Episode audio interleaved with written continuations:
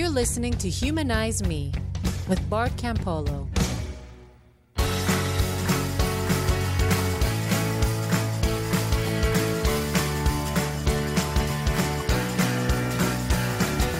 Hey everybody, welcome to Humanize Me. I'm Bart Campolo. I am the host of this podcast. And if you want to get in touch with me, it's easy. You just go to bart campolo dot org online. There's a place where it says contact me. It goes right to my email box. I wish I could say I had a huge staff that was culling through these things. It's just me. And that's why it might take a long time for me to respond, but I will respond. I respond to every email. I don't mess with comments. I don't do Facebook. Not much of a Twitter guy. But if you email me, I will write you back. Because that's the code, and a man's got to have a code, as Omar once said on The Wire. Listen, before we even get into the conversation, because I'm going to give you, like, I'm going to take you into a conversation with my friend Kester Brewin that I think you're going to find really interesting. Um, I he's just a fascinating dude to me, and and so I, you know, this conversation goes long. And you can skip around it, or you can flash ahead, or you might get into it. I don't know. But like, I love Kester. He is one of the most literary, thoughtful, um, kind of, I, I, I, I'm trying to think of a great, of, of a correct word, but like there's a way, ins- transcendent. Yeah, that's a bad word. You know, it makes it sound like he's a demigod. Um, He's a guy who's always, you know, Oscar Wilde once said, we're all in the gutter, but some of us are looking at the stars. And uh, Kester's one of those guys. And uh, the, if you if you listen to him, if you hang around him, he gets you looking at the stars. So, okay, so so coming up is a conversation with Kester Brewin, um, and you're going to like it. In the meantime, I, I've got a recommendation for you. I just read a book that may be the most humanizing novel I have read in a decade.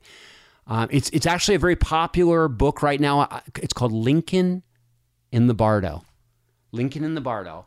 And and I would be remiss, and I love to use the word remiss, um, if I told you that I could summarize the plot of Lincoln in the Bardo. Suffice it to say, it is a George Saunders novel, and suffice it to say that it unfolds in a graveyard over the course of a single night. It's narrated by all these different voices, and I say voices because they're not people, because most of the people in this novel are dead, um, and they they are spirits. And you say, well, wait a second. That sounds very supernatural. So it, it, it can't be humanizing. It can't be secular humanist stuff. If it, if it, listen, it's a work of art. And sometimes a work of art, like the Bible, for instance. Sometimes a work of art tells tales in a beautiful way that get us to reflect on the realities of this life in, uh, in, in, in kind of a helpful fashion. And so don't knock art. Don't ask art to do what science does, and don't ask science to do what art does.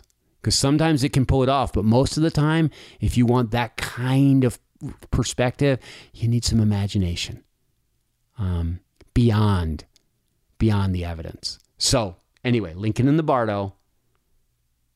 I, I, I can't even tell you. All I'm saying is, like, I cried, and I don't usually cry when I'm reading. And when I closed it, I felt like I had spent an evening with a community. Yeah, that's a, a, a way of saying it.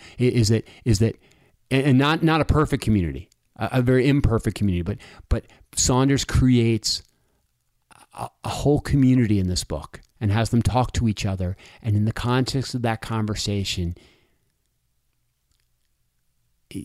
I've, I'm not, words fail me. In the context of that conversation, stuff happens that reminds me or reminded me of of why I'm I feel so privileged to be a human being and to have this conscious moment where I connect connect with other people. All right, so that's me waxing eloquent on Lincoln in the Bardo.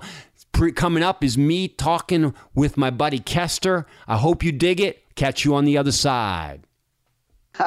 So where are you? How you doing? Where are you sitting? I'm sitting in my lounge in Crystal Palace, which is a suburb of uh, southeast London. Yes. Yeah. Crystal Palace has, uh, a, has a football team.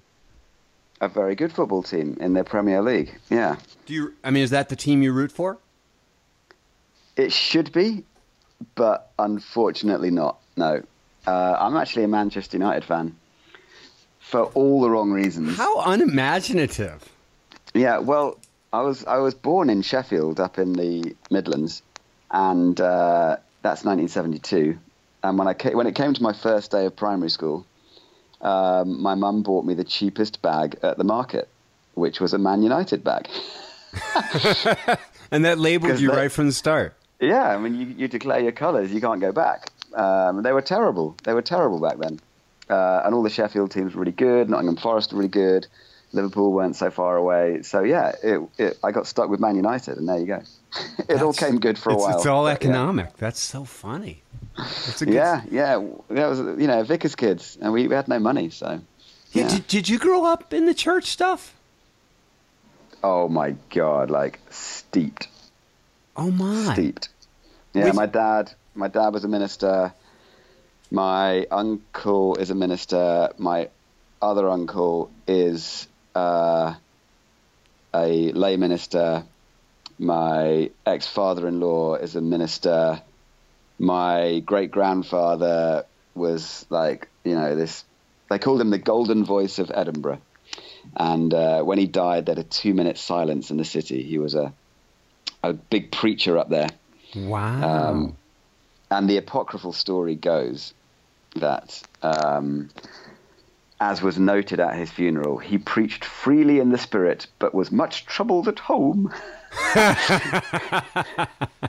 In other words, he was a depressive bastard and not a very nice guy. But he was, you know, he was he was absolutely loved and adored, loved wow. and adored. Yeah. Wow. So it goes way back. It goes back and back and back. Yeah. All right, yeah. so so how here, about you? So what about what? I mean, I mean, here's the th- I mean, back? here's the thing. Here's the thing. Like, do you listen to podcasts? Mm. All the time. Who's your like like? Who do you listen to? My top three, I suppose, are uh, there's a there's a B B C podcast called In Our Time. Yeah, I've heard which that. Is, yeah, I like. You know, that. Melvin Bragg, and it's history of ideas. It's you know, one week it could be mathematics, and it could be science, and and literature. Uh, it's just like the best free education oh, yeah, in great. the world. It's great. Uh, then I love Radio Lab, yep, which I think is fantastic, uh, and This American Life. They're like my top three. Okay, so have you ever heard a podcast called W T F with Marc Maron? I don't think I have. Oh, uh, I think you'll. I think you'd really like it. Um, cool, I'll get it. It's one of the most popular ones here. Marc Maron is a stand-up comic, but he interviews everyone, and he's just mm. emerged as kind of he. I mean, he's the guy who did the podcast with Obama. Ah, okay, okay, yeah. He's just emerged yeah. as a great conversationalist, mm-hmm, and mm-hmm. and I've you know what I sort of take away from listening to him, because sometimes he'll talk to people that I don't know what they who they are or what they've done. Yeah, but they have a great conversation. Yeah, and it's yeah. and it's still interesting to me, and so it doesn't yeah. require that. And so, what a lot, when I started this podcast, or actually not when I started it, but when I finally figured out how it could be useful to somebody, yeah, what it boiled down to was me, because I have access to a lot of really interesting people who are thinking and doing mm-hmm. things, and just sort of me talking to those people in an authentic way. So sounds good to me. The only authentic way I know how to talk to you is to go like, Kester Brewin, like super interesting guy that I talked to for a half an hour once at a festival. That was it. That's it. That That's it. all we've got. Yeah, so you, exactly. You don't know jack shit about my background, and I don't know very, I didn't know that you came from, you know, like ministry royalty in Scotland. Oh, yeah. Yeah. And I, you know, I don't know, I don't know much about your background, you know, well, suffice, beyond the obvious. Suffice to say that my father is a little bit of evangelical ministry royalty here in the United States, and actually I, I, around the world. I haven't heard that. No, you you never heard of the old man? I, I, you know, I went to see him loads and loads of times. Yeah, Yeah. Spoke to, you know, and obviously because, you know, there's like my dad, so my dad would introduce him, and then, you know, we'd chat afterwards. So it was kind of like one of those things, not that he'd remember, not that your dad remem- would remember, but, you know, that's, uh, yeah. Right. So, I mean, so, the, I mean, so my story is pretty easy. Like, I grow up in that, you know, I, I, I become a Christian when I'm in high school. Mm. I immediately get involved in inner city stuff. I spend yeah. thirty years working, living and working among the poor. Yeah. Gra- you know, gradually becoming more and more committed to social justice and lo- and community and relationships, and gradually losing my ability to believe in any kind of supernatural force in the universe. Because we're just we're just praying for basic stuff. We're just praying like, don't let that yeah. kid get killed, and he gets killed. Yeah. Like God just, yeah, yeah, you know, yeah. like I have a friend, uh, I have a friend who says, not, you know, his bumper sticker is "Nothing fails like prayer," and uh, and in my experience, you know, the occasional miracle would come that would keep us in the game, but uh, they, they came about precisely as often as they would come by random chance. So, do you know, uh, you know, the Turing test? Yeah, yeah, the Turing test, yeah. So, you know, you've got this, and and, and, and Turing is asked, you know, will, will machines ever be intelligent? And he says, well, that that's not the interesting question. The, the interesting question is, will anyone be able to tell, you know, in text dialogue with a computer as to whether it whether there's an intelligent computer behind there, whether it's just a person? And I was kind of thinking last night, I was like, you know, how does the Turing test work with communication with God? You know, like, how do you know you're communicating with a divine being when nothing answers back? Yeah, like, uh, how do how do we work this? You know, what kind of force? Artificial intelligence, divine intelligence, you know, what kind of thing is going on back there that would make somebody think that there is communication? I mean, it's just like, yeah. Well, I think you know the answer to that question. I um, do know the answer to that question. But what what I find super interesting is cl- the answer to the question is pretty clear. But it's the it's it's the reason why people keep going that I find completely extraordinary.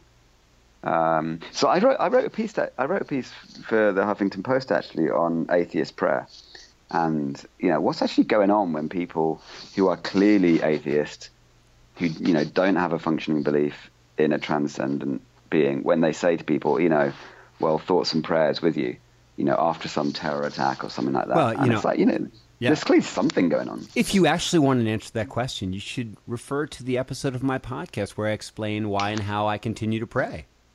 Yeah, yeah. You know, and, and, and sort of the scientific reason why I don't think God changes anything, but prayer definitely does.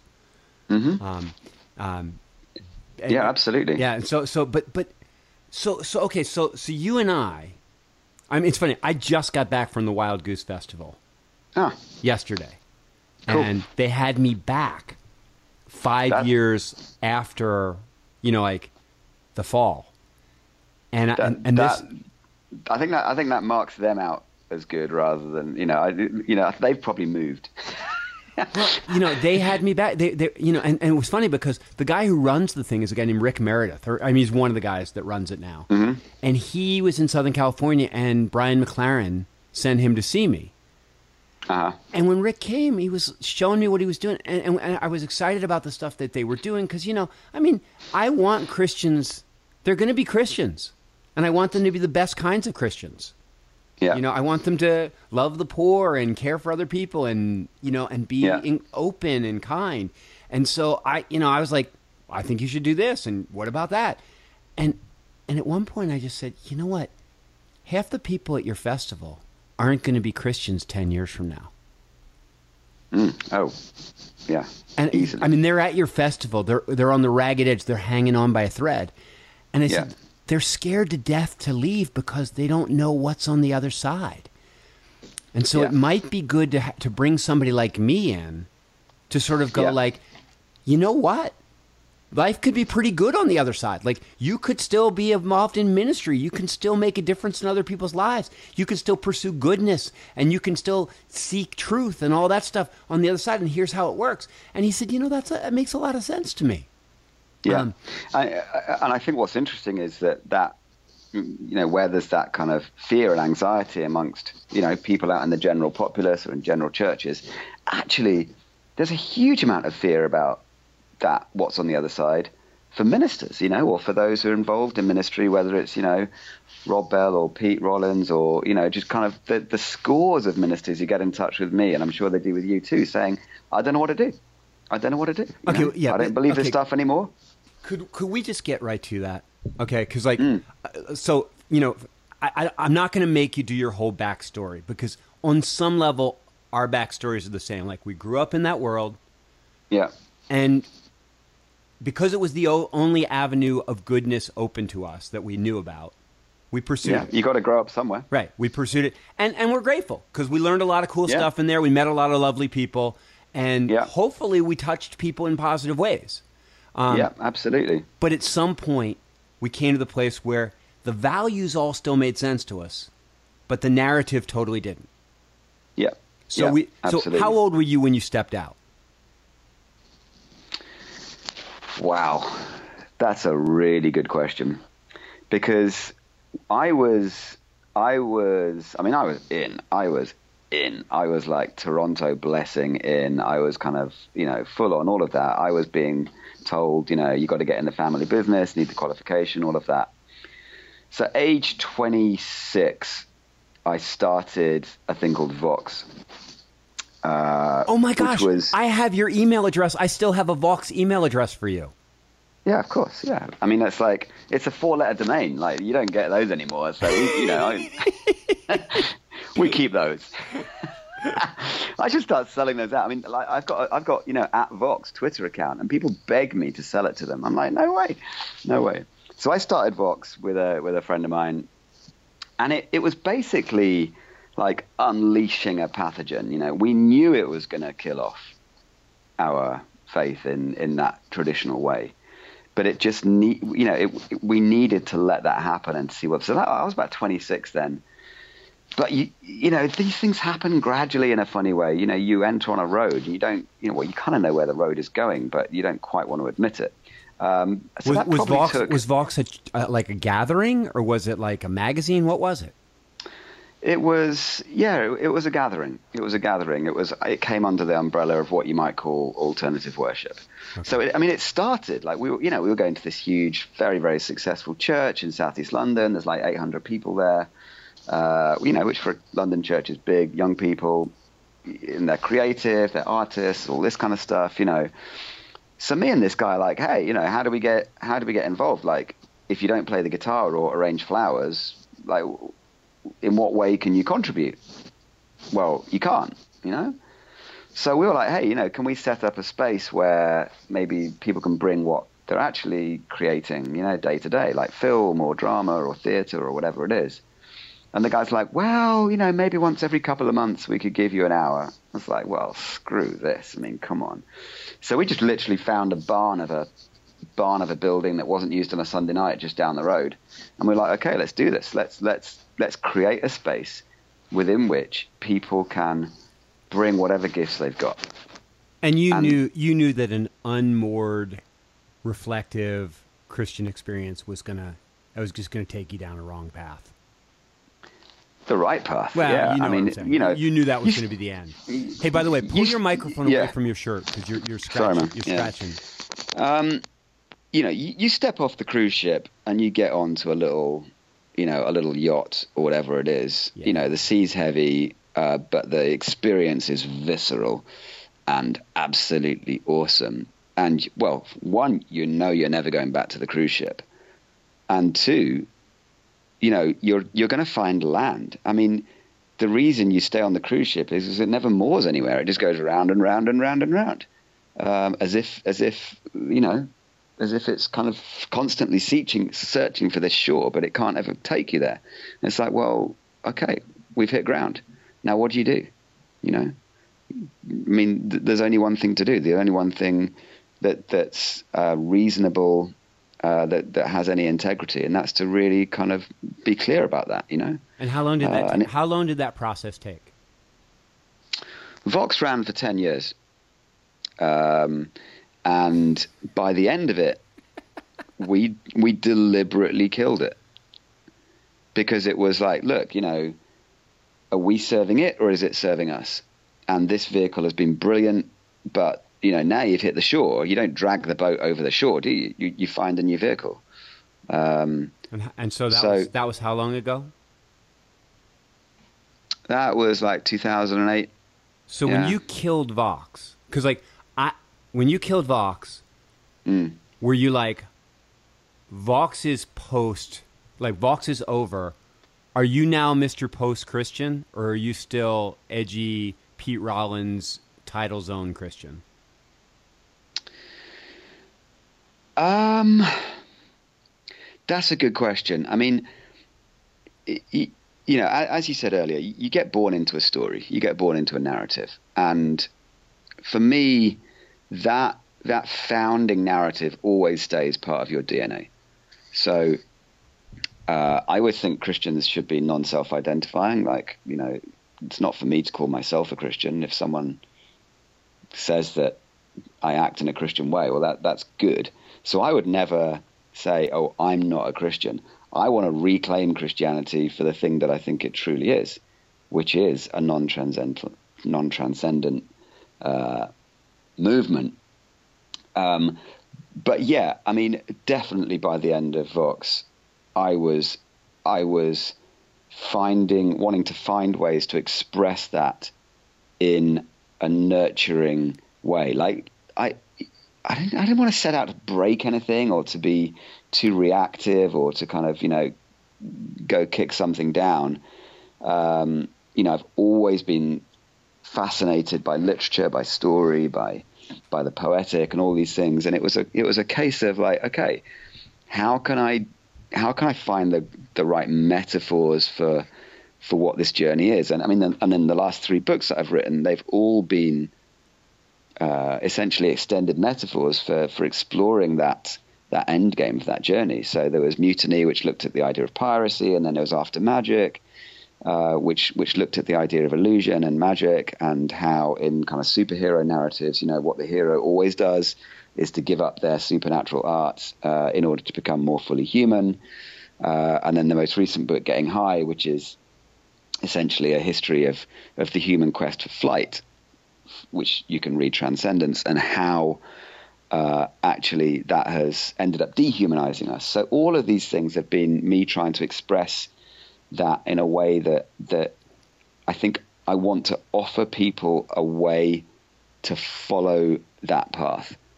Like what, what annoys me is when people say, hey, I'm over here, like this is where I am and you're wrong and you should just get with the program.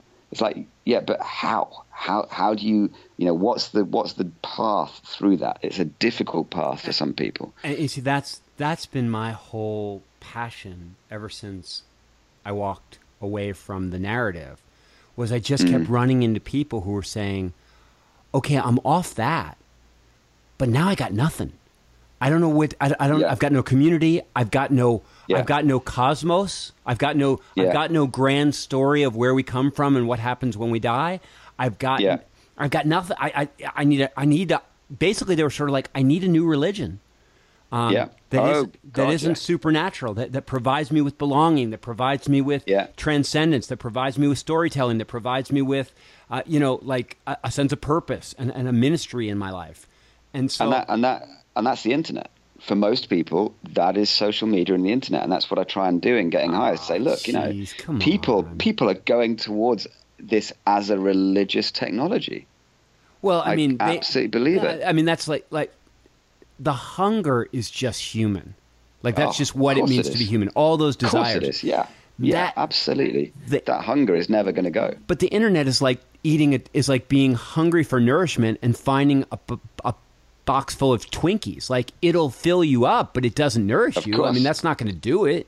Absolutely right. Yeah. So, so, okay. Absolutely so, right. So the difference between you and me, I think one difference is that I was a professional Christian. Mm-hmm. And so when I left, when I couldn't do it anymore, when I, when I finally looked at my wife and she looked at me and we were like, there's nothing left. Yeah. I, I did, like that was not only the end of my Christian journey, it was also the end of my career. All of a sudden I was, she was like, what are you going to do for a living? Like what, you know, it, it was the end of, I mean, it sort of was just this kind of wipe the slate clean thing. I, I, and at that point I was like, where, why didn't I go to law school? Why, why didn't I yeah. become a, a counselor? Why did, why didn't I do something legit so that I would still have a career? You yeah. did. You, you, were you a college professor when it was over? Uh, I'm a school teacher. So were, I teach. Were you a school teacher I, then? Yeah. Yeah. I've always been a school teacher. Yeah. I mean, one of the things we, and, you know, it was kind of encoded in the D N A of Vox, really, because we knew where it was going to go. Like, in our heart, we knew where it was going to go. But one of the things we see, we never asked anyone for money, and we never employed anyone. Yeah. Because we knew it would go down. We knew it would go down, and we didn't want it to be, you know, oh, there's a healthcare plan, which obviously we don't really have over here, but, you know, house and all the rest of it. And this is the big problem, is I got people coming to me like, well, I have to believe it because – It's you know, my, my kids are in school. Oh, it's I've my got job. So, all so the rest of it.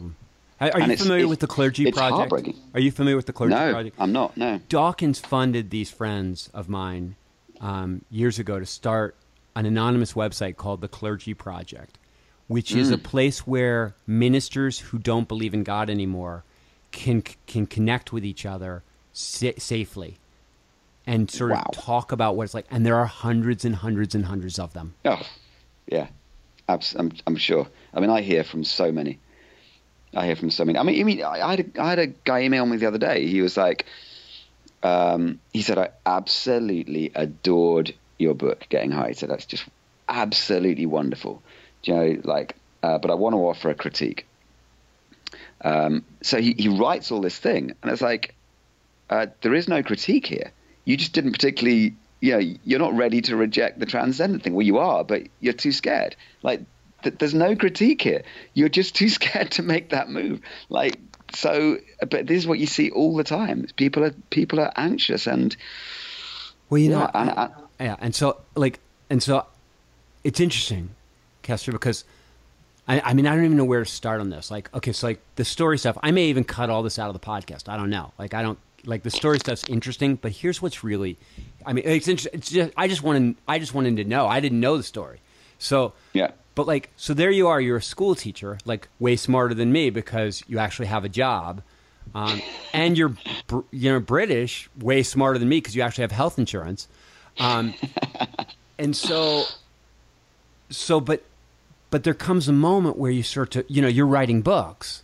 And so, you know, so in a sense, there's a moment where you start to communicate with great clarity mm-hmm. um, that what you're aiming to do is to help people find a way of life or a way of thinking or practice or, or, or that enables them to kind of continue to climb, continue to, yeah. to seek, continue to push, but in a natural way rather than a supernatural way. Yeah, okay. yeah, absolutely. So, so here's the thing. You and I, okay, so I, I come later to this, and it's a much more like tectonic, like I lose my job kind of world thing. Yeah. But in yeah. the end, we're in the same place. Now, here's where I'm going. Here's the, here's the question. I, I just, as soon as I started reading your, because because I got your book, and then I went to your website, and I started looking at your at the articles you had written, and I found the one about Rob Bell. Okay, and Rob Bell. Rob Bell, to me, I mean, he's a friend of mine too. Like you said, like you know him. Like yeah, I, you know, I've met him a bunch. Oh, I've known him for years, and I love yeah. him. I think he's a wonderful yeah. human being.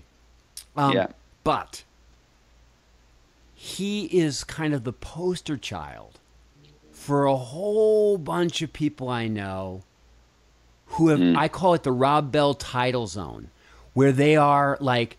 Are they still in or are they out? Like, and they keep it mushy, squishy enough so that they can yeah. continue to make money in the Christian world.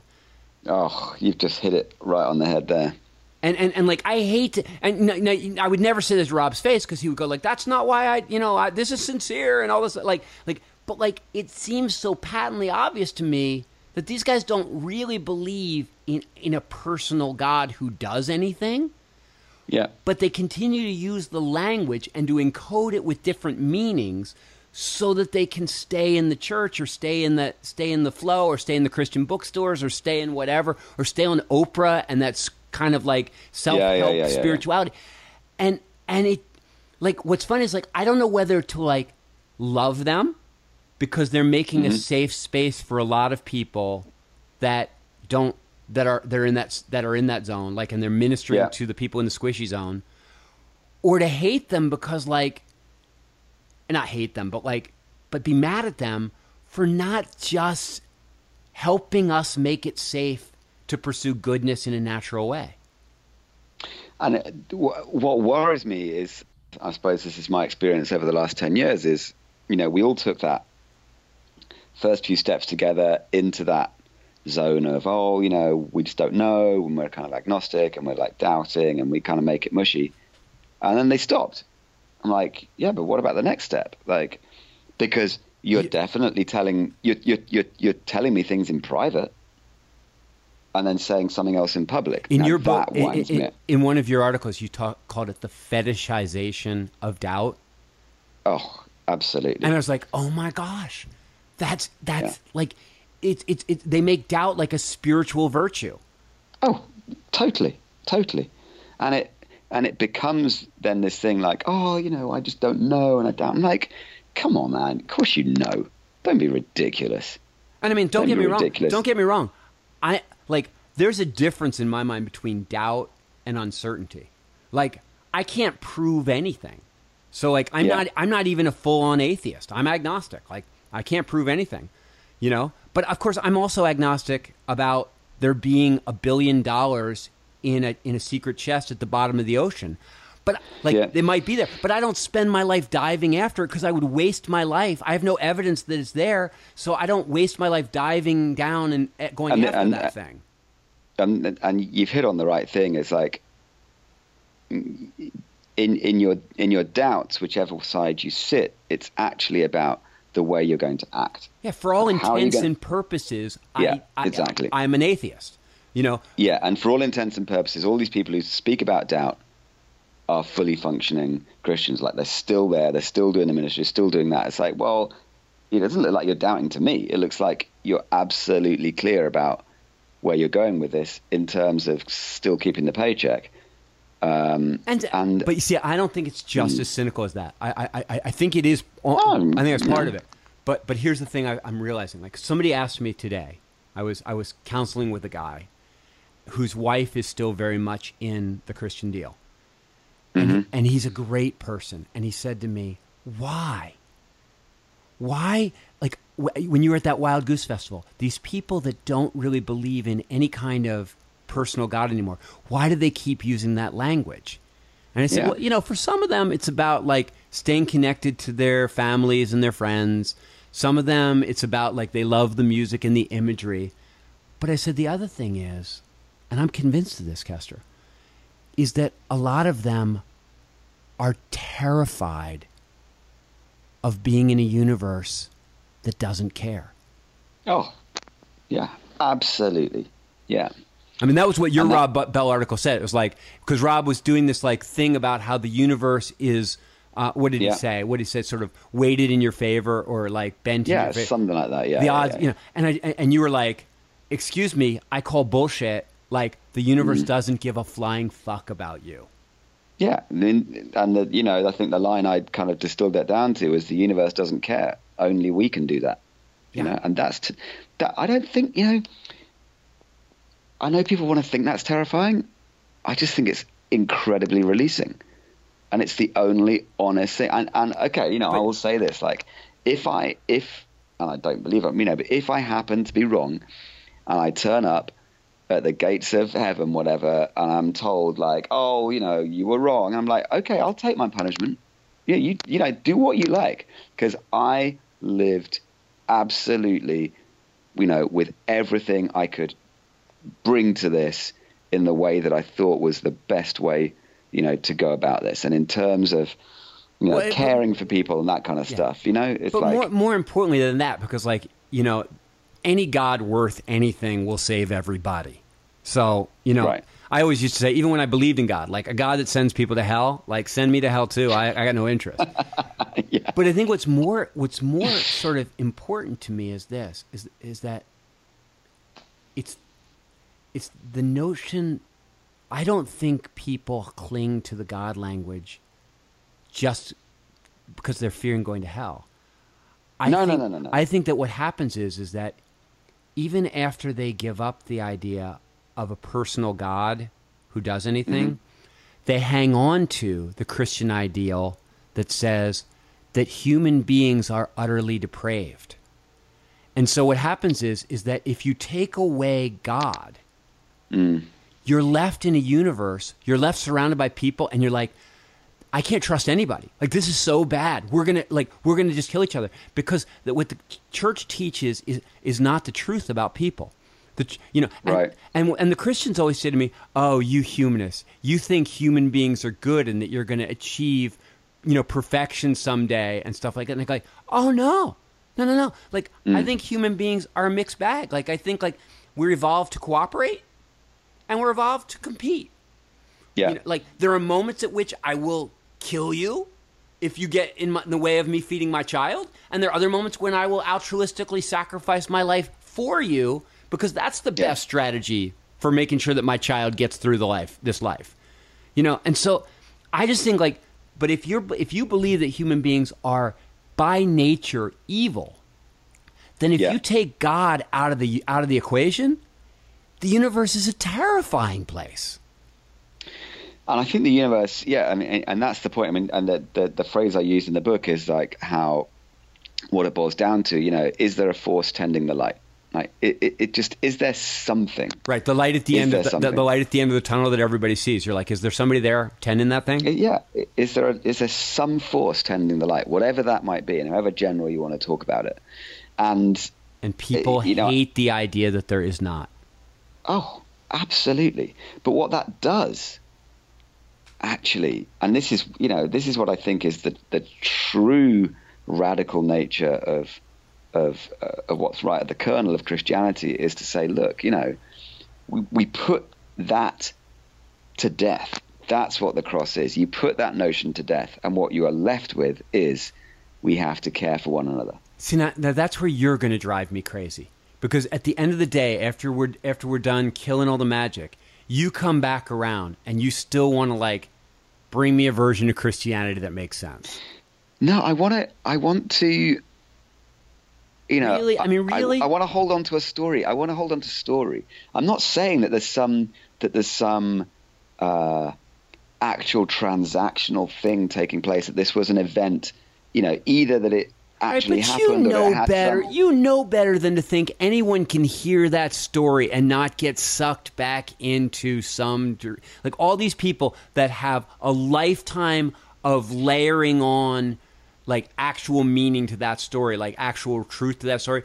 Then, then like you, four seconds after you convince them that there's no God and that the universe doesn't care, you come back around with a new version of that story. You don't think they're going to glom back onto it. Yeah, in my experience, I, in my experience, um, yeah, in my experience, people people are taking that. People are taking that, and I think I think the interesting thing is, you know, because people are coded. For some kind of, uh, you know, there's, there's a very ancient part of us which wants to accept this higher thing.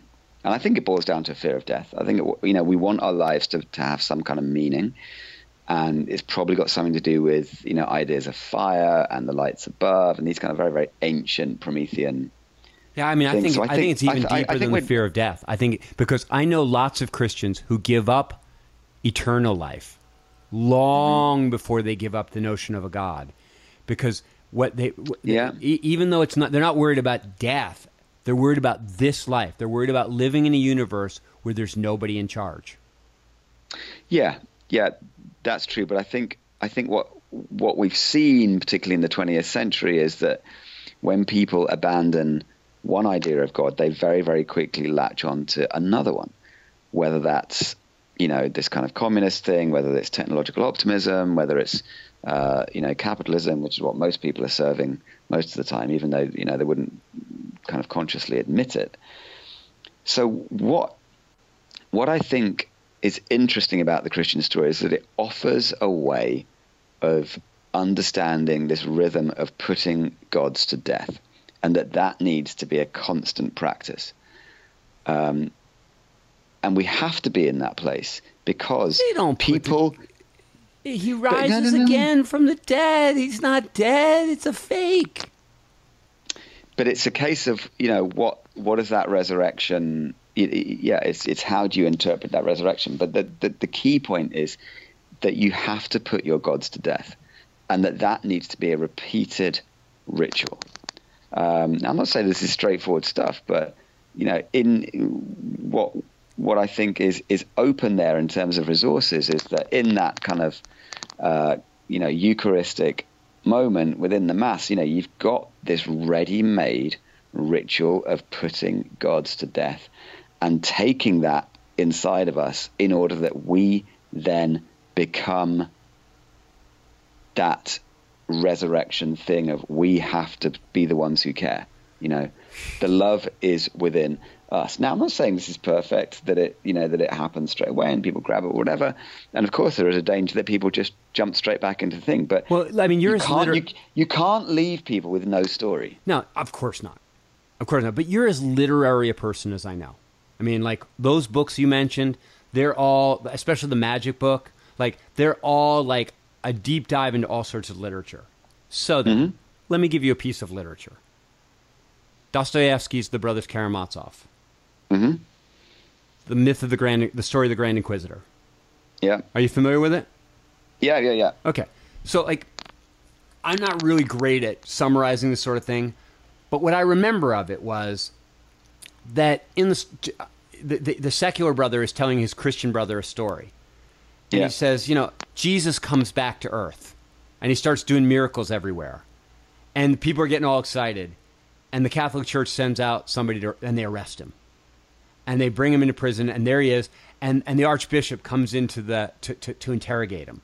And Jesus yeah. doesn't say anything, but the Archbishop knows who he is. And he says, why did you ever come back? It took yeah. us two thousand years to undo the damage you did. You wanted to make people free. And people can't. Freedom is for the elite.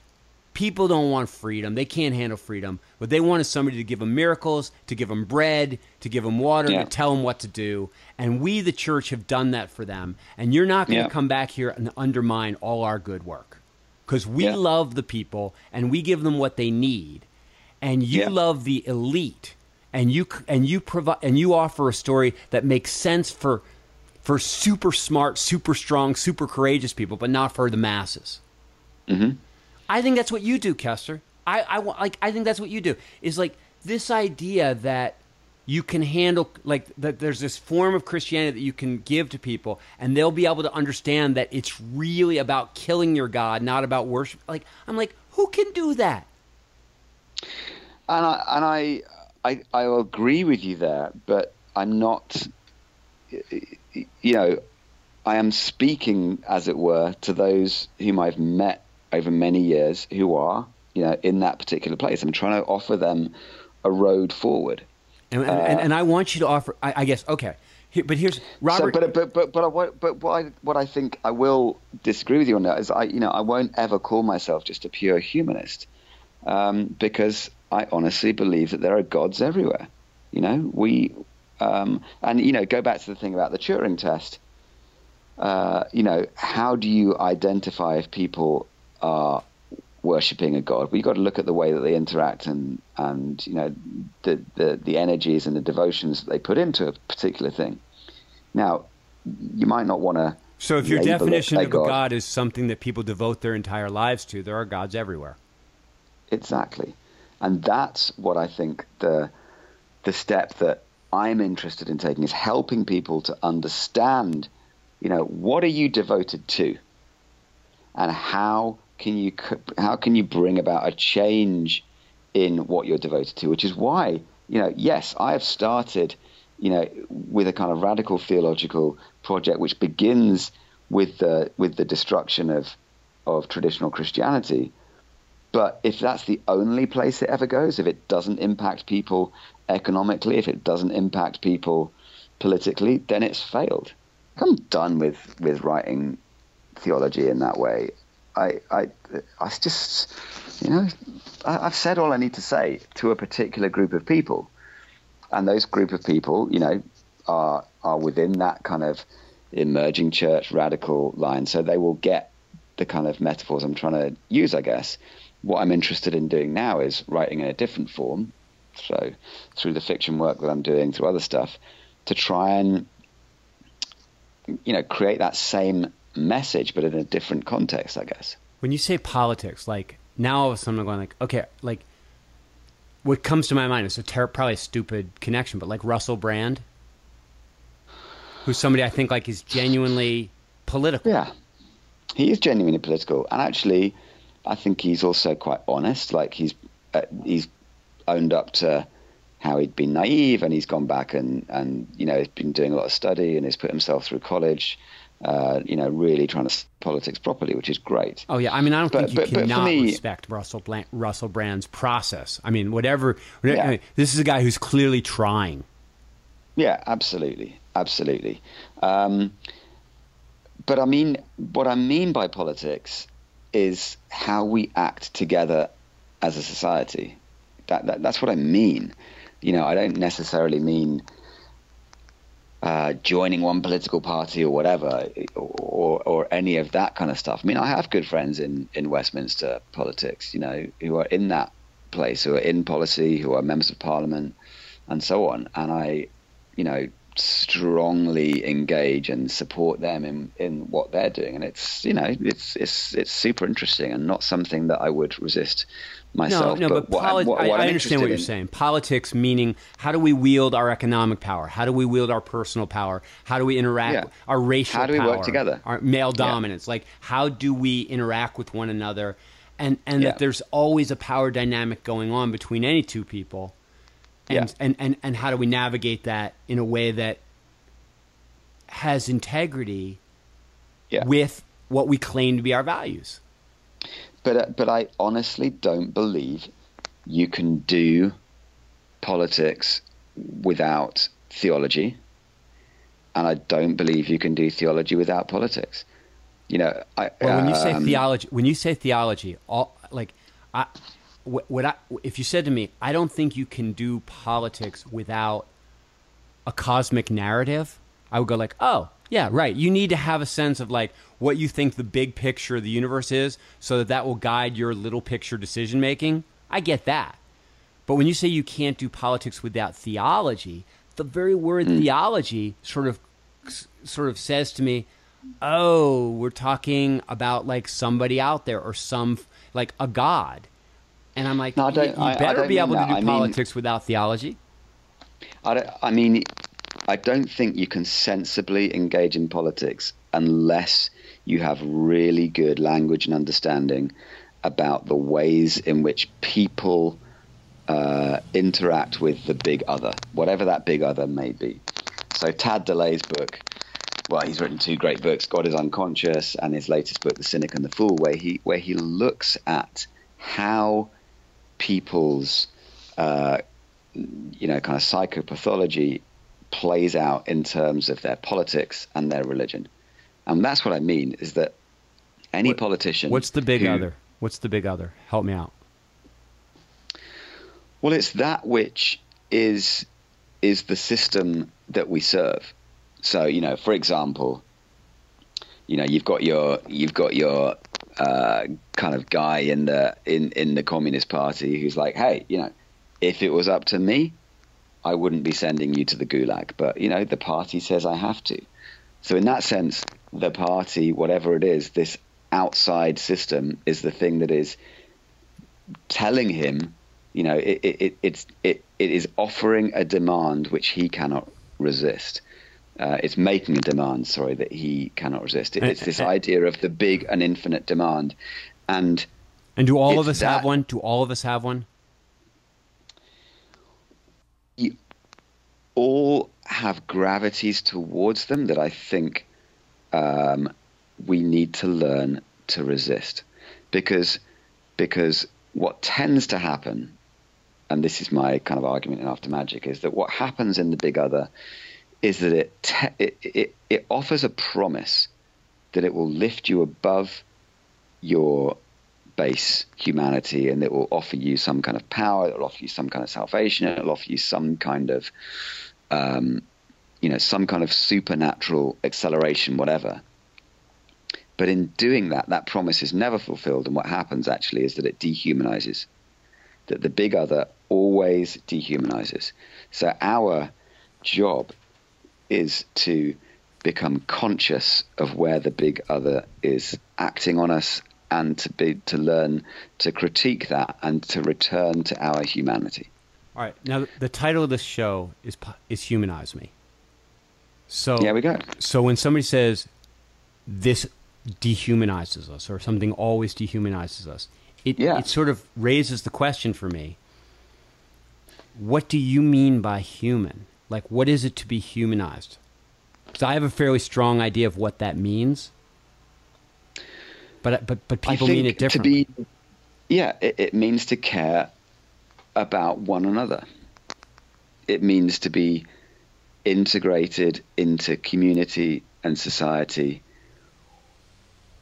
without feeling that you are doing that because some big other tells you that you should. Um, so it is, it is, it is literally about the horizontal connections between us. That is what it, it is really about. Um, and that when we abandon those for some connection to some higher power, the promise is that we will become able to love more fully or more fully human. And actually what is delivered is that we become less human because we are no longer best able to serve one another. Interesting. You know, and this is, you know, th- th- so take, take uh, Macbeth. You know, here's a play that begins with a guy who listens to some voice from a higher power through these witches. And in listening to that voice, it utterly dehumanizes him. He feels he has no choice. He is told he's going to become king. So he, he he can then do anything he likes in order to make that happen. So he kills the king and, you know, and, and there we go. It utterly dehumanizes him. It takes him out of community. He begins in community and he ends up completely excluded from it. Now, at the same moment at the beginning of the play, the witches speak to his friend and he says, ah, you know, I don't think you should trust what they say. You know, I hear it, but I'm not going to live by that. Now, there's a guy who is sensibly critiquing that big other and actually someone who ends up, um, you know, certainly engaged in in relationship and whatever, even though, you know, it doesn't doesn't turn out so well. But yeah, you know, see, it's interesting um, because the thing that I find, maybe because I'm around a lot of sciencey people right now, is mm-hmm. the the thing that I find that is the great threat on the human experience or on being human, yeah, is the promise of infinite capacity. Oh God. Um, whether it's infinite, a bit like in, extending life, or whether it's yeah. you know, cyborgian connections with computers, you know, like, so somebody holds up their phone and they say, "Look, I can contain much more. I can, you know, now connected to this, I have capacities that no human being had," and that's true. That's true. But like the, what they what they're convinced of is is that it's a good thing to extend their capacities into infinity. Yeah, uh, you know, David Deutsch's book, The Beginning of Infinity, which I really loved, but like, it's this kind of like screed to the idea that limitations are a problem. And to me, a big part of being human is being limited, is being Absolutely right. finite, is knowing yeah. you're going to die. And so if somebody said to me, "Well, listen, I can get rid of the whole death thing," I would sort yeah. of go like, um, "Excuse me, but no." And you're like, "But wait, yeah. don't you want to live another few days?" And I'm like, I, I will always want another few days. Mm-hmm. But I do not want an infinite life because yeah. it would be like, it is our humanity, the finitude that causes us to make choices, that causes us to have to choose either or on a lot of things. And that's what defines what we value, what we love, what we, you know. And so I'm not sure that there's any love that happens between us if we're not finite. Yeah, of, of course. And I, and I, um, you know, I, I think that's absolutely right. So, you know, so the thing that the, that the priests once promised are the exact same things that Zuckerberg and, and you know, these, these big technologists now promise. I mean, for God's sake, you know, an Apple store is about as close as you can get to to a kind of temple-like Zen structure, whatever. It also looks like a mausoleum. It looks like a, you know, you know this clinical operating theatre kind of space. It looks like a, a, a morgue, actually, all this kind of pure whiteness. Um, but the promises are exactly the same. And the promises, if you look back to the you know, early history of of what computers will be able to do and what the internet will be able to do, the promise, again, is great wisdom. It's exactly what's promised in the Garden of Eden. You know, you will have all knowledge. You won't die, all these kind of things. You won't have to work. You won't have to work, of yeah. course. Yeah, no. And what what I think we're seeing is that is politically hugely problematic, because what's happening, yeah, you've got this elite of people who are going to be super healthy, super wealthy, won't have to work. And they'll be super but, depressed too. They're super yeah, depressed. Yeah, yeah, yeah. Because yeah, I mean, I don't want to. I don't want to work. I want to have to work. Like yeah. that's the weird thing. Is like it, the have to yeah. is what makes it meaningful. Like if I'm just yeah. chopping wood to to like to get back to nature, it's very different than chopping wood yeah. so that my family yeah. doesn't freeze to death.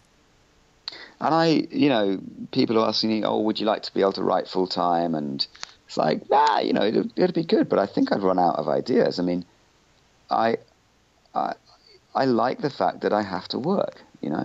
I think work is very good for me. Uh, and it worries me, again, going back to some of these characters who are supported by churches and ministries and online donations, whatever, who don't actually have to do anything. It's, it's, it's like, this is crazy.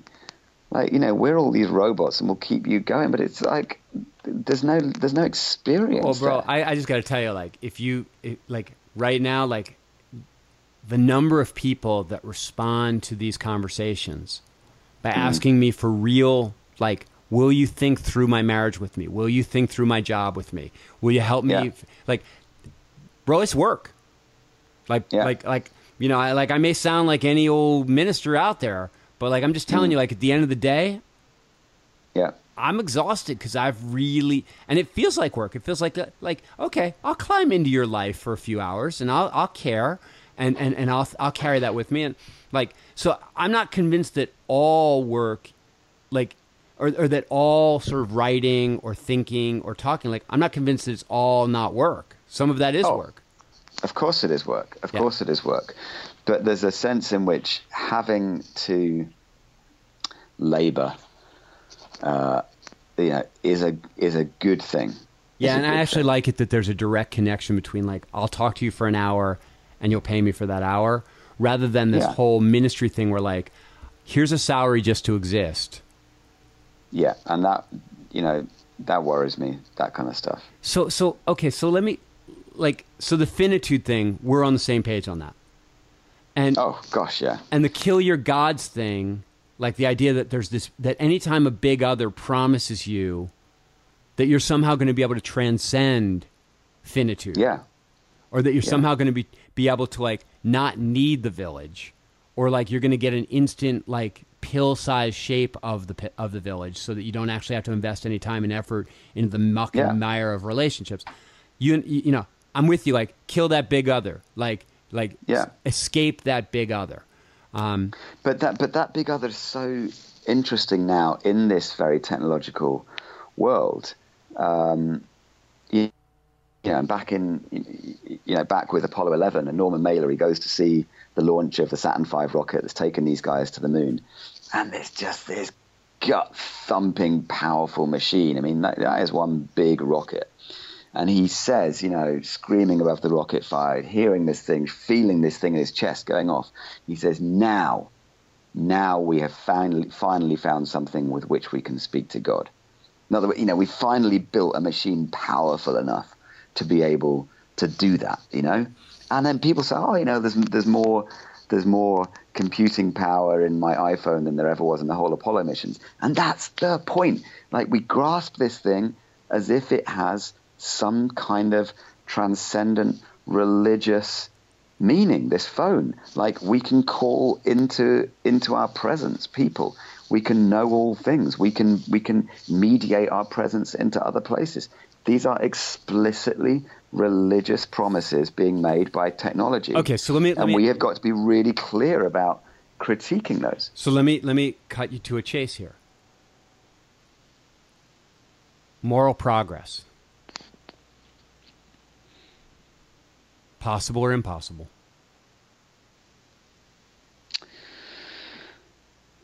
Um, there is a right answer here, Kester. There is a right answer. You believe there is a right answer, yeah. I mean... I, I do believe there's a right answer. And I think... You I do think, believe there's a right answer. And I think that the I mean, wrong answer is what makes us trust the other.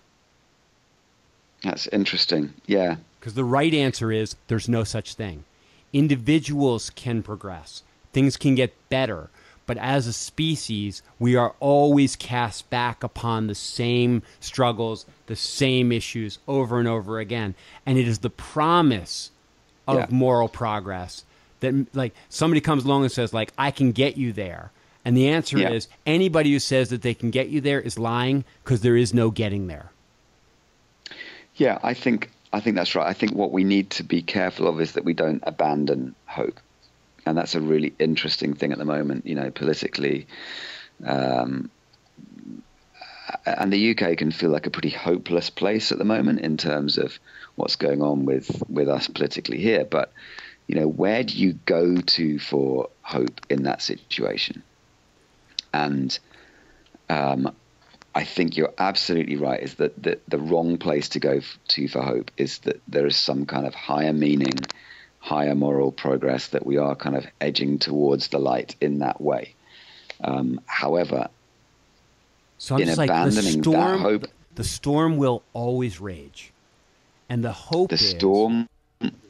Yeah. The hope is we've learned a lot about sailing, and we've learned a lot yeah. about about about sunscreen, and we've learned a lot about working together, and so yeah. we can we can increasingly sail through the storm with comfort and with kindness and with fairness. And like some of the ships will will sink back into like piracy and bad stuff and everything like that. Like, but you know, it's sort of like that Walking Dead show where like some mm-hmm. of the tribes will be really shitty, but like it's possible to build a good tribe and then to, to send somebody out from that tribe who knows the secrets of tribe building and maybe build another good tribe.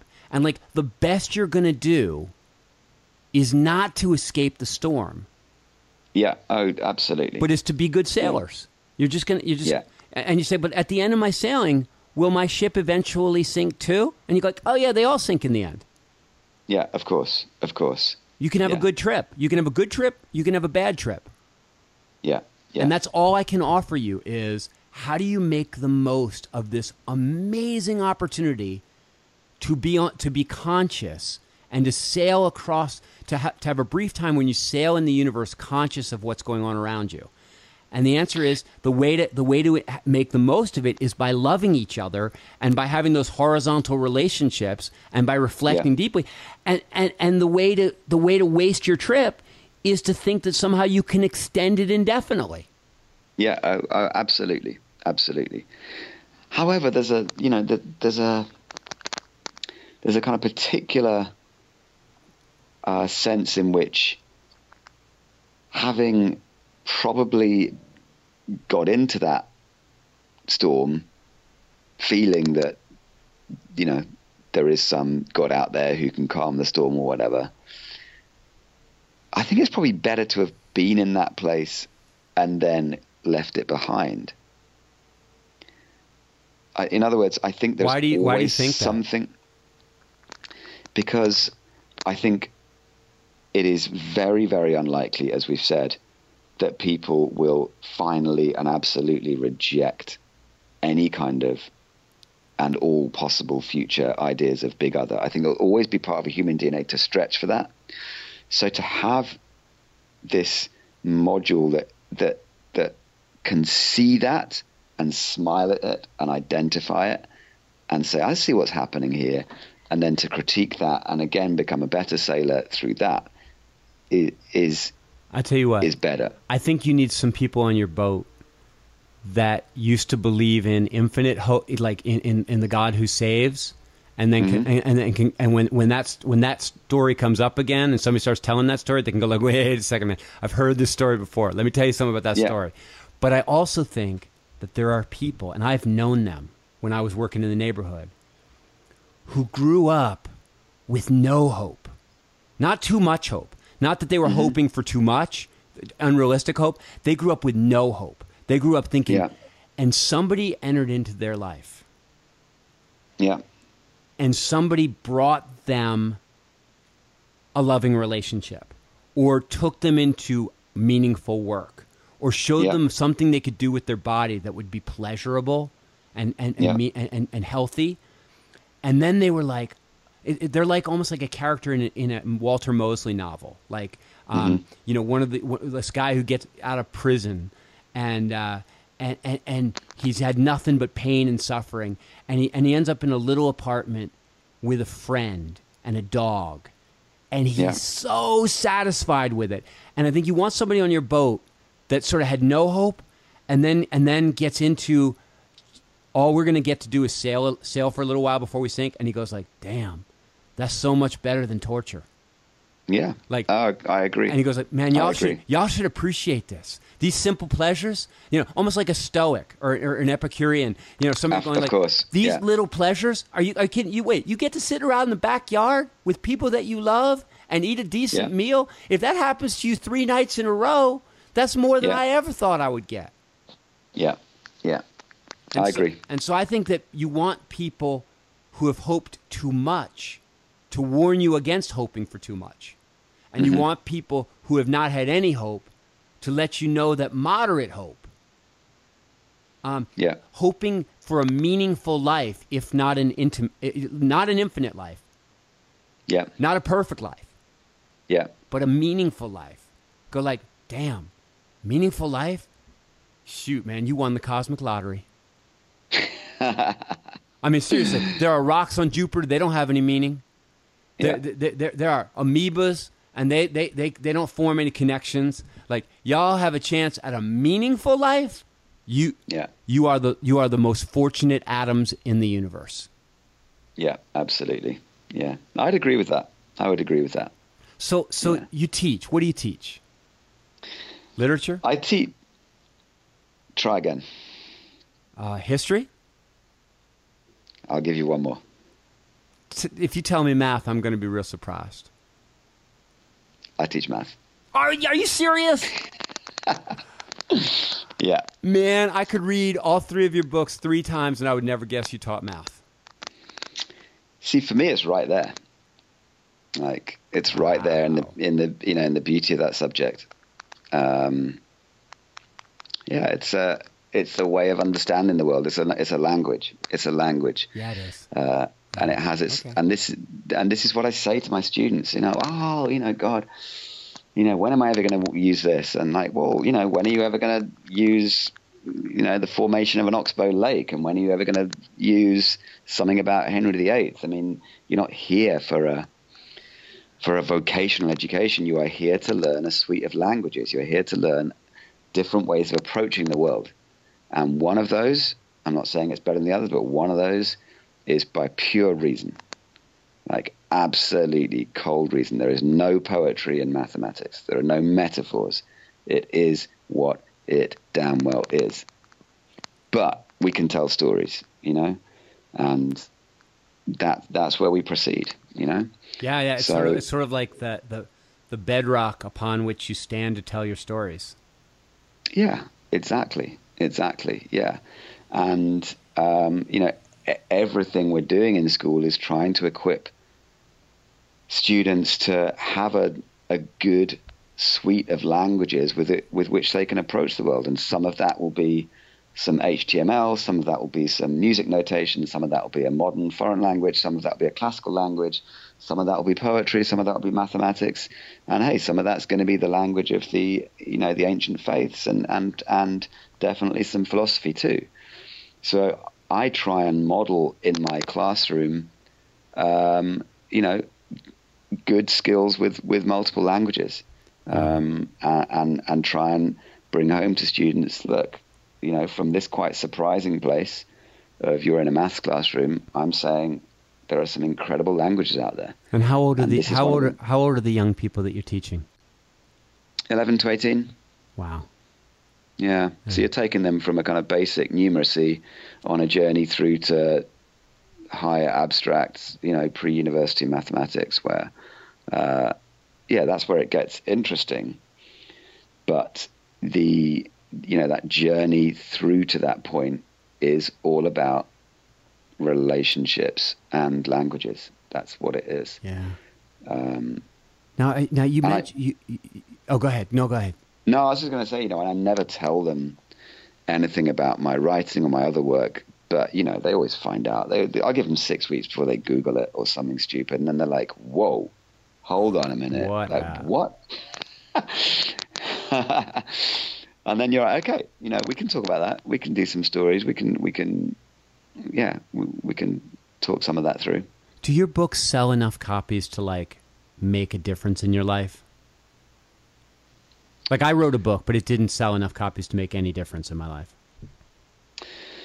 I mean, you know, what's the difference? Like, I mean, I mean, uh, it's, it's just. It's I mean, just... I, I didn't need a lot of money to make a difference in my life because, you know, I don't. I'm not like a high-income person. They don't. You know what? They don't sell loads. Uh, I mean, it's interesting. Like, there's a there's a great guy uh, called Chris who.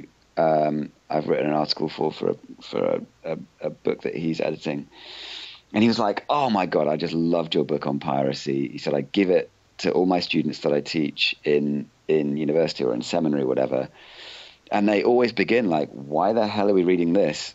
And then when they get to the end, they're like, 'That blew my mind.'" And that's the essential problem of my work is like people look at my books and like, "Why the hell would I read a book about piracy? Why the hell would I read a book about magic? Why would I, would I read a book, you know, about drugs and space travel?" But I'm not interested in writing anything else. And the reason that I love being able to work and then write is that I can write genuinely what I want to write. Yeah, no, I, these that, are the books that are that are that are only and, there because they are interrogations that I've got on myself. And yeah, you know, they give me a few, they give me a few thousand a year. And that, you know what, what I'll, I mean, I'll head what, down to France with yeah. the kids and that'll be great. So, what yeah. I mean by make a difference in my life is Malcolm Gladwell writes a book. Oh. It's not just the money. It's not just the money.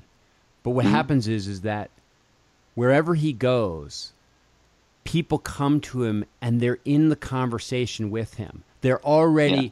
they're, they want to say, but, you know, you say this about, about the adaptive unconsciousness, but I think this. And like, like... Mm-hmm. It, It it literally changes the conversations that he has with everyone.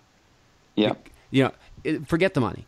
And like, I wrote this book, but most of the people that I meet, even the people that really know me, even yeah. the people that have read the darn thing, it doesn't mm-hmm. it doesn't change our conversation that much. Very few people say to me, "Hey, you know," and so I guess when I, I mean, like, you write these books, like, do they, you know, Are you? Do you get lots of letters from people that have written them that start conversations, like, or read them that start conversations? Like, does it change the way that you are in the world? Because, like, I'm trying to get myself to write another book, and I'm just like, yeah. I'm not sure I write books. Like, my podcast, that's made a difference in my life. Like, yeah, my podcast changes made, you know, the way I relate my, to people. Yeah, my books have made a very big difference in my life. Okay, so for two reasons. One is that. One of the touchstones I try and hold to is that you write to discover and not to reveal. Like, I don't set out writing a book because I want to reveal a bunch of amazing wisdom that I've got. I set out to write a book because I want to discover something that I don't know. That's and my, I, that's my problem. I've and never and done that. Only about halfway through the book that I realize what, what I'm actually really writing ah, about. So yeah, so no, my, like my books profoundly changed my life because I didn't know what I was getting into when I started writing it. Oh, but yeah. So you know, wait, wait, wait, just stop there for a second. Because I just read this book by Emily Stephanzi-Smith called The Power of Meaning. And she, and in this chapter about storytelling, she talks mm-hmm. about The Moth, the radio show, The Moth. Which yeah, is yeah, great. Storytelling really good, show. Really good show, yeah. Really good show. And she says that most of the people that, that she interviewed said, oh yeah, The Moth was like therapy for me. It wasn't yeah. until I sat down to tell the story that I figured yeah. out what it meant. to me. Absolutely. And it sounds like that's exactly what you're saying is, is that the process of writing these books is, is, is a process of discovery, and it changes me. And so even if nobody ever read the book, that was yeah. how I figured out what I thought about that thing. Yeah, absolutely. That, ah, that's that's absolutely it. And, that's really and, and, you know, the only thing then to do, I think, to have integrity for me as a writer is to then put those into the public domain in exactly the form I want them to be, um, so that I offer that gift to others. And if they find something there too, that's fantastic. Um, yeah, yeah, yeah. No. And you know what? I, I, I kind of, you get to a point of not caring whether the book's sell that much, because the book has done well for me. I want them to sell because I want people to feel that sense of connection. I also really care about the craft. Like, I really, really care about the quality of the writing. I, it just is profoundly important to me as a as a as a labor. Like, it, it's important to give people something that I feel is beautiful and is well constructed. Um, but, and but, and people get that. But you know, like, that what's interesting is I know that, I mean, I do, I get that when I read your stuff. I mean, what's funny is like, I, it's, it's funny, I have to tell you, I get it more from the articles and the blog mm. posts, because there's a sort of a, th- there's an accessibility there. Yeah. Um, they're just, you know, like, that, like the one about Harry Potter, which was funny because I had just interviewed this woman who uses Harry Potter as a sacred text. Yeah, yeah, yeah, yeah. And, and then I got to your thing about that Harry Potter was kind of the ultimate version of your magic thing, which is somebody yeah. who gets through magic and then lets it go on the other side, um, yeah. and, and realizes that humanity is where the action is. Um, yeah. And, and, and, and, and so, but, but when I read those articles, it's very clear to me that you've chosen the words carefully and that you've crafted this, crafted the, the, the, the, the, the piece in, in a very, very sensitive way. But here's what I'm thinking is like, you're really good at that. Um, but I'm thinking that when you, the way you just described it, I'm thinking everybody needs to be writing a book or telling a story, or like everybody needs a way in which they are somehow trying to communicate what they're thinking. Yeah. So that they can figure out what they're thinking. Absolutely right. Yeah, and that practice of having story, or whether it's through some musical expression or some some means of accessing, you know, what's going on beneath, that's so important. Because you got to, ex- so if you're not trying to express it, mm. you're probably not, or, or, or trying to communicate it, or trying to at least capture it, you're probably not going to work hard enough to get to the bottom of it. Yeah, and if you're not using a medium which can help you do that, uh, that, that, that that's not rich enough. Yeah, you know, it, Instagram isn't a medium which is rich enough to be able to do that work, uh, or it very, very rarely is. I mean, someone like Teju Cole is is is doing that work, but um, and this is why, you know, I I keep saying to to my kids and to others, you know, this is why novels are so important. Is because they're an incredibly rich medium for helping people to access that. I mean, film is film is good, but it just doesn't carry the same demand on us in terms of our kind of long-term ability to reflect and to get into other stories and to reflect you know, on our that, own story. That may be true. That may be true, but when you're when you're around people that make films, it may oh. not serve the same oh. purpose for the person watching. Yeah, yeah, yeah, but for the making. But for the maker, for the maker, oh, it's the same gotcha. thing. Where like they figure Absolutely, out what they, yeah. you know, they figure out what they feel about race by making that movie about race. They figure out what Absolutely. they feel about sexuality by making that film about their sexual, you know, journey. Yeah. Yeah, absolutely. This is yeah. really important, Kester, because like, you know, when you talk about wanting to get people back into the horizontal relationships, I mean, I forget, what, what was it? You said, you said humanity is all about the, the horizontal relationships. Yeah. Um, And and when I think about humanizing people, and like I'm always trying to in in this conversation is try to figure out like, is there anything that this brilliant person that I'm talking to, or this like accomplished person that I'm talking to, or just this very thoughtful person that I'm talking to, is there anything that in their practice that can I like that somebody who is listening in Dubuque, Iowa, could go like, mm. oh, okay, I could like, and I think some of the high-minded like philosophy and stuff that we started out with, like it's great, but like, but I think that this is where somebody could listen and go like, oh, I thought you had to be like, when you were really smart and you had a really cool idea, then you wrote it down. And you're God, no. and you're saying just the opposite. No, it is, and it, it's it's the courage to accept that you have a valid thing to say and to write down, or whatever. I mean, and, and it and it and it and it takes courage to get over that. Oh, you know, you've got to be a special academic, and you've got to be this, or that, and the other. But also you that know, you're allowed to start. People say to you're me, oh, you know, how, how, how do you become a writer? How do you become a writer? You know, it's like, well, okay, uh, unless you have very serious problems accessing stuff, you know, you, you can write, okay? I mean, you, you can type or you can apply pen to paper. Well, yeah, okay, well, then you're already a writer. Like, get over yourself. But you know, you're I'm already gonna, a writer. I'm going to give you one more thing you need. One more thing you need.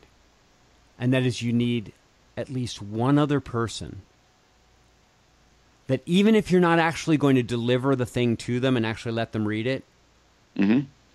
but that you're writing to somebody. Yeah. I feel like you need to, you need to be thinking about this in terms of, I'm trying to get what's inside me out, yeah. or I'm trying to commu- I'm trying to figure out what's going on inside me so that I can tell it to somebody else. And so yeah. I, I feel like you don't need to write f- books to be published.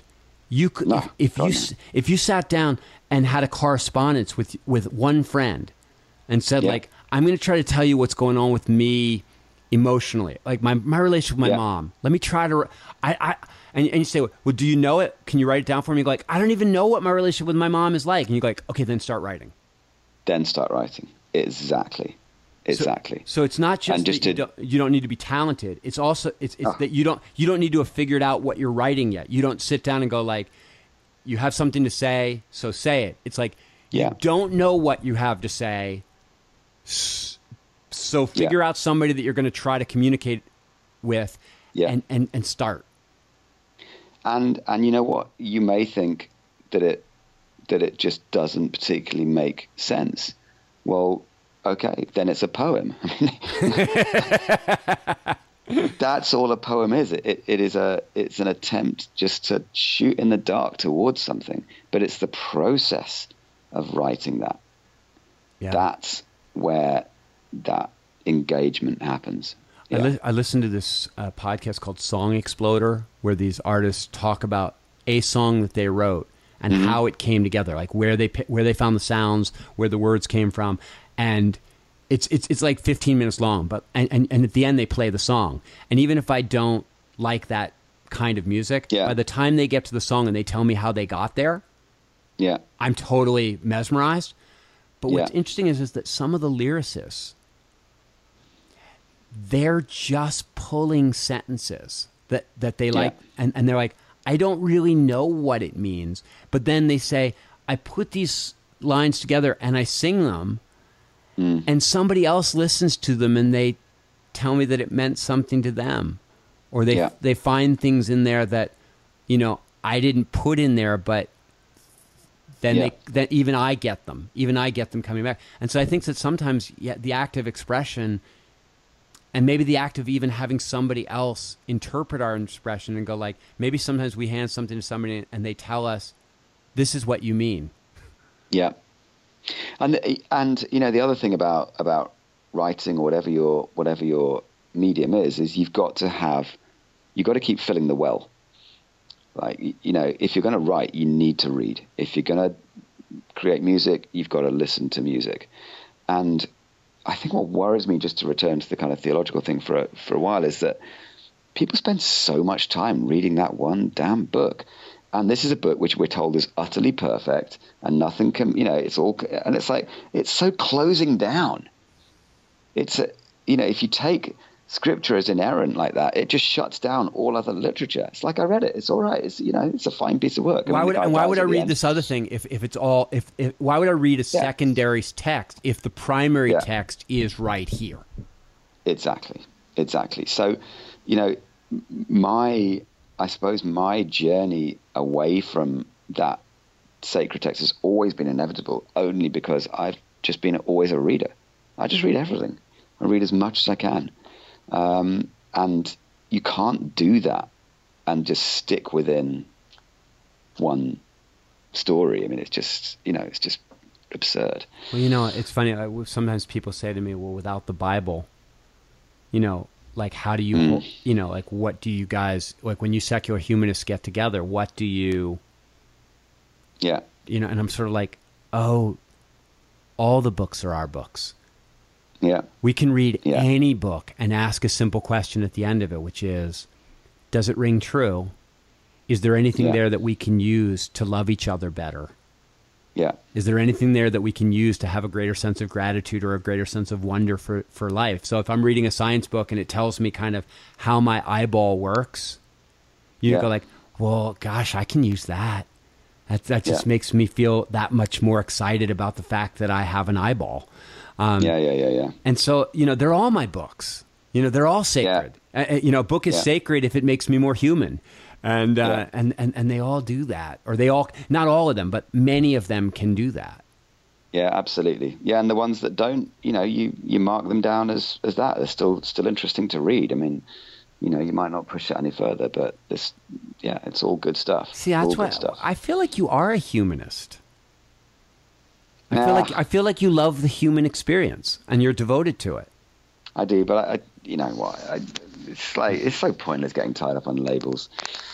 Um, no, it's really I'm, good. I'm happy for you, to, you need I'm labels that way you can that. find people. What happens if somebody? What happens if somebody moves to a new town and they want to find the people that are reading books the way you read them? Where? How are they going to find you? At the bookshop. This is true, but the trouble is, like, you know, if if they only find me through the label humanist, then you only get those sorts of people. Whereas, um, yeah, you know, th- there's so many different there's so many different tags. There are lots of meta tags that you can add to a life. Yes, there are. And humanist is is one of them. Yeah, yeah. I mean, um, I, I I think it's the worst name for us, except for all the others. Um, I mean, I just I, like in a sense, I really do try to find a way. Like, I, I you know, in some sense for me, that word is sort of void of meaning, and so it's it's a good word that you can sort of invest meaning in and say, yeah. here's a way of life that my friends and I are pursuing. Yeah, and we've just decided to, we we might have called it like tissue paper, but we've decided to call it humanism. And yeah. and, and you say, well, what does that mean? They say, well, to us it means this, that, yeah. and the other. And in a, in a in a group of humanists, I might well call myself a humanist. In a in a in a or or probably the other way, you know, in a group of humanists, I probably call myself a Christian. In a group of Christians, I probably call myself a humanist. Uh, I mean, it's just that's you know trying you, to just you, stretch people. You are. I'm, that I'm always guy. the pirate. I know you always are.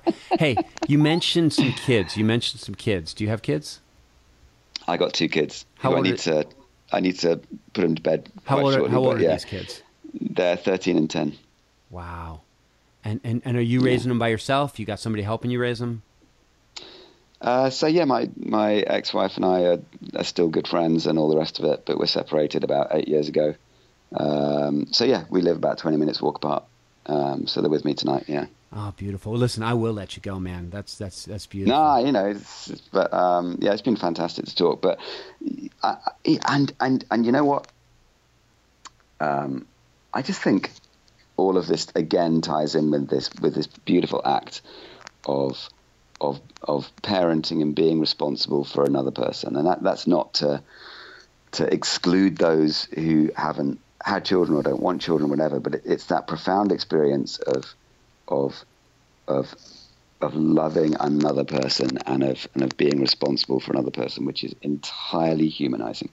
Just quite extraordinary, that that thing of of uh, of what it of what it does to you in terms of empathy. And it's such an important part of my life. Yeah. Such an important part of well, I, w- I will tell you that as a chaplain at U S C, working with college students, university students, and you're a teacher, so you know this too. Yeah. Like, yeah, parenting was and is one of my favorite things that I ever did. Mm. But I also know a lot of people for whom parenting was a, a huge and horrible experience of... Yeah, of, yeah, yeah, yeah. And so, and so, but I also know that, like, these some of these college students that I love... Um, yeah. it's it does the same thing for me in different ways. Mm. But this, I think what's really this is about, it's much more tribal than just biological parenting. I think what yeah. it is is it's the elders of a tribe looking at the yeah. at the newborns of the tribe and saying, we've got to teach them how to sail. We've got yeah. to teach them how to fight. We've got to teach them how to read. We've got to teach them how to live. And I think that whenever, whenever a human being looks to a younger or more vulnerable human being and says, I want to help that person learn how to flourish. I yeah. want to, I want to teach them how to live. I think that magic happens. Yeah, I agree. Yeah. I agree. Absolutely. And so, so go make some magic here by putting these kids to bed. and, and, and like, I, I, I, I hope this really was, I mean, like, you know, like, I hope this actually was a fun conversation for you. It was really fun. It was really it. fun for me. I've um, loved it. And I, I, you know, I regret that our half hour uh, actual meet face to face wasn't longer because, um, yeah, I yeah, it, you're, you're, you're a real uh, inspiration. Um, and I think, you know, the courage in the way that you've you've lived out your convictions is is to be honored. So thank you for being all you are. Ah, uh, thank yeah. you. All right, babe. I'll talk to you soon. Take care, man. Bye. Cheers. Bye-bye. Bye-bye. So there you have it. Me and Kester Brewin. I hope you dug it. I love Kester. And if you want to find out more about him, uh, he's got a website. You can find it through my website, which is bart campolo dot org. You can find out all sorts of stuff at bart campolo dot org. You can find out how to support this podcast. You can find out how to enlist me as a counselor or a coach if you're jammed up in some way that you think I might be helpful, especially if you're going through some kind of religious transition, you're dealing with some relationship stuff. Um, and uh, yeah, so so so that's that's all good stuff. And uh, you know, I, I'm, I got an Ingersoll quote for you because, well, people keep writing to me and saying, I like the Ingersoll quotes. So I'm not going to belabor this. I'm just going to give you a short one. All right? The truth is that Moses regarded the firmament as a solid affair. It was where God lived and where water was kept. It was for this reason that they used to pray for rain. They supposed that some angel could, with a lever, raise a gate and let out the quantity of moisture desired. In no other way could he account for rain. Where did the water come from? He knew nothing about the laws of evaporation. He did not know that the sun wooed with amorous kisses the waves of the sea, and that they, clad in glorified mist, rising to meet their lover, were, by disappointment, changed to tears and fell as rain. Okay, that's uh, science. Um, hiding in the midst of poetry. And it's kind of fun. All right. So there you go. That's me. That's Kester Brewin. That's Robert Ingersoll. And uh, we'll come back at you next time on Humanize Me. For more information about the work of Bart Campolo, please visit bart campolo dot org.